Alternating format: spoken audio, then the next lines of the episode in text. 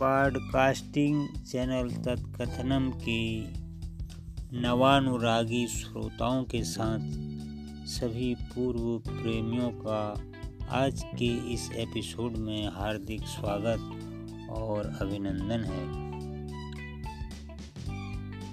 मित्रों, आज हमारे सत्संग का विषय है ध्यान पूर्वक श्रवण की अनिवार्यता। मित्रों, दरअसल भाषा कोई भी हो, जब हम उसके अभ्यस्त हो जाते हैं तो शब्दों के साथ साथ हम उनके अर्थों, भावों, मंतव्यों को भी याद कर पूर्वाग्रह से ग्रसित हो जाते हैं। और असली ज्ञान अथवा लक्ष्यार्थ तक नहीं पहुँच पाते। उदाहरण के तौर पर एक खाली कमरे में दो व्यक्तियों को भेजा गया और एक एक कर देखने के पश्चात उनसे पूछा कि बताइए, वहाँ क्या था? पहला व्यक्ति बोला, वहाँ कुछ नहीं था। जबकि दूसरा व्यक्ति बोला, वहाँ केवल अवकाश था। ऐसा प्रतीत होता है। दूसरे व्यक्ति ने कमरे को ध्यानपूर्वक देखा और केवल अवकाश को पाया। जबकि पहले व्यक्ति ने किसी नाम रूप की धारणा पहले से बना रखी थी और वहाँ उसे वैसा कुछ भी नहीं मिला तो उसने कहा, वहाँ कुछ नहीं है। यहाँ ऐसा प्रतीत होता है, पहला व्यक्ति पूर्वाग्रह से ग्रसित है और यही पूर्वाग्रह उसकी असावधानी बन जाती है। ठीक ऐसा ही श्रवण के संबंध में भी लागू होता है। जब कोई कहता है, मुझे कुछ नहीं भाता है तो ध्यानपूर्वक श्रवण करने वाला विवेकी यह अर्थ लगाएगा कि अमुक व्यक्ति को एकांत या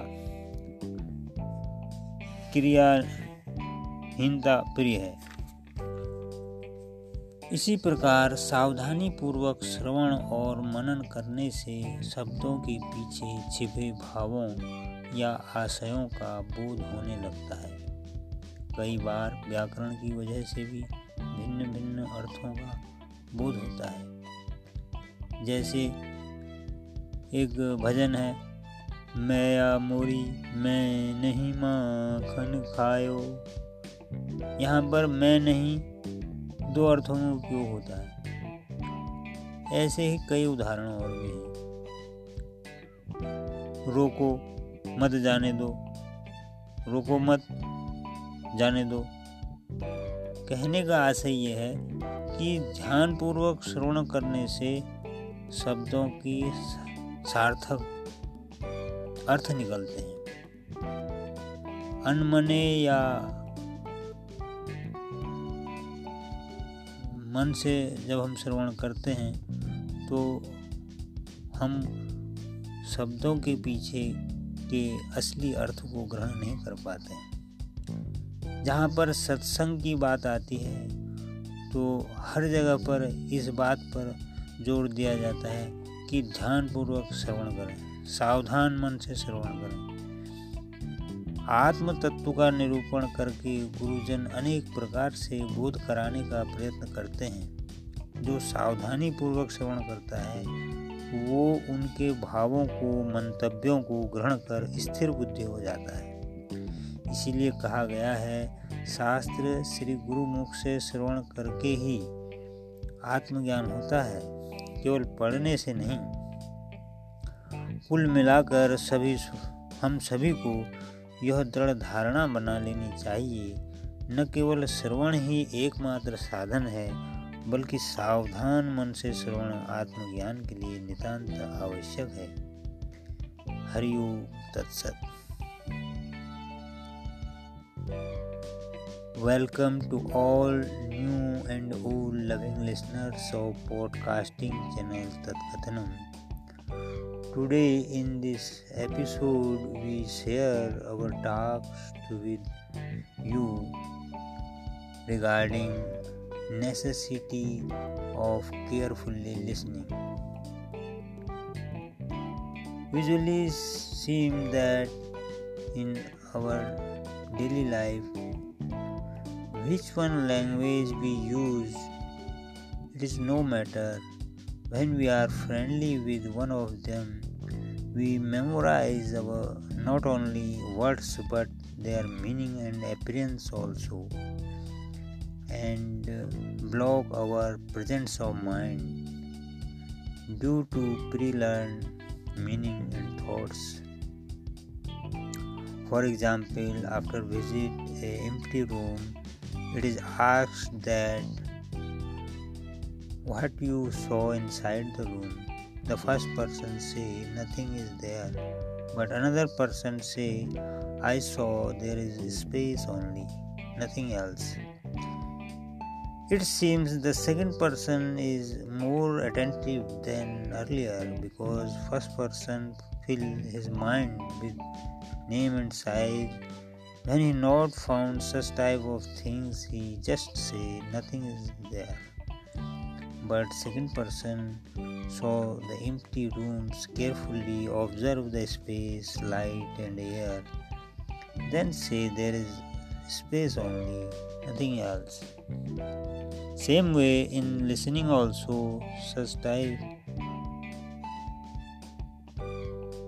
of situation comes every time many times when someone say nothing i like then uh, which one listen carefully thinks uh, it means this gentleman like peace and loneliness only and may, maybe introvert person, etc. By this way of carefully listening, the hidden meaning and appearance get disclosed for listener, which is actually behind the words and thoughts. Sometimes pronunciation almost same but meaning is different. Enlightened Master teachings different methods to know us the soul. One who listen carefully get enlightened by catch their real mentality feelings of master. That's why it says that Shastra is given knowledge of soul only listening through masters, not only reading. Finally, it is confirmed in, in the order of in order to realization of self, not only listening but also carefully listening is compulsory. Hari Om Tat Sat.